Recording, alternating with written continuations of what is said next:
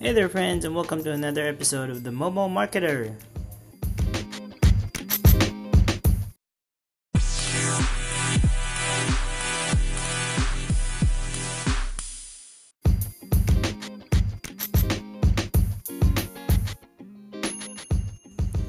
Hey there, everybody. This is Levy, and welcome back to the Mobile Marketer podcast.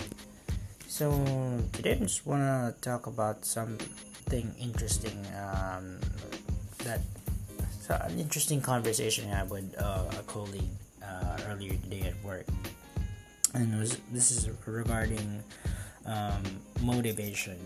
Now, normally you would really want to if you have uh, people reporting to you or um, you just want to accomplish a goal, you really want to check out what are your motivations, right? What's your motive? What makes you get up in the morning, right?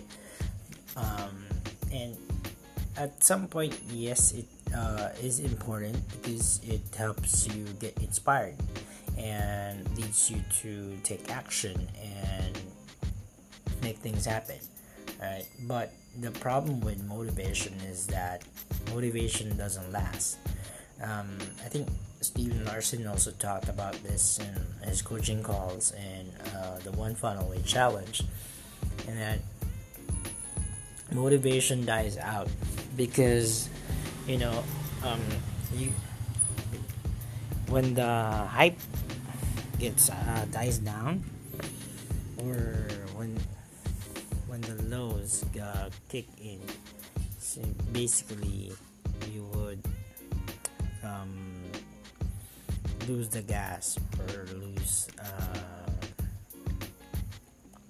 interest in what you're doing so what you need to basically do is to build the discipline around your motivation so that when the hype dies down you're able to execute your action plans consistently. And this is the same thing as well, whether it's at work or business. Like, um, a lot of the times, people want to get promoted, or people want to get a better salary, and when they or they want to get their incentives, and when they get that, they just what happens is they regress and they tend to um, uh, be misbehave right?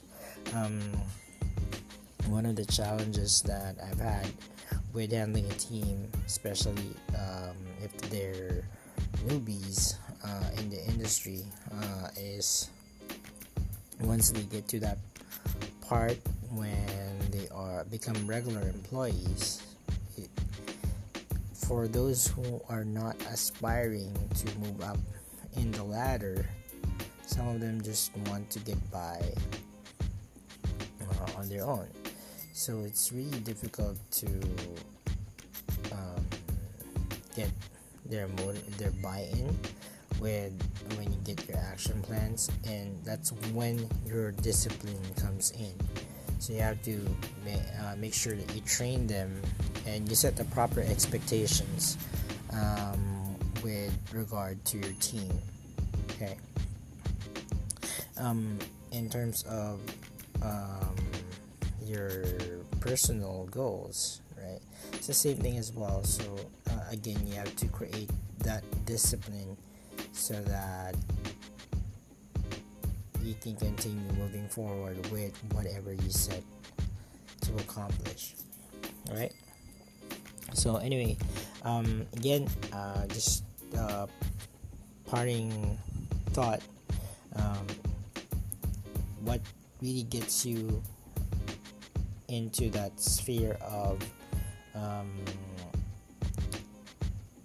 activity wherein your focus to achieve your uh, goals is when you set that discipline and then you make that a habit, right? Because motivation it's nice when when hype is up but again it dies down so you have to get make sure turn that build disciplines around your motivation and then that will form, that will help you form good habits that will last for a lifetime and help you out with achieving goals.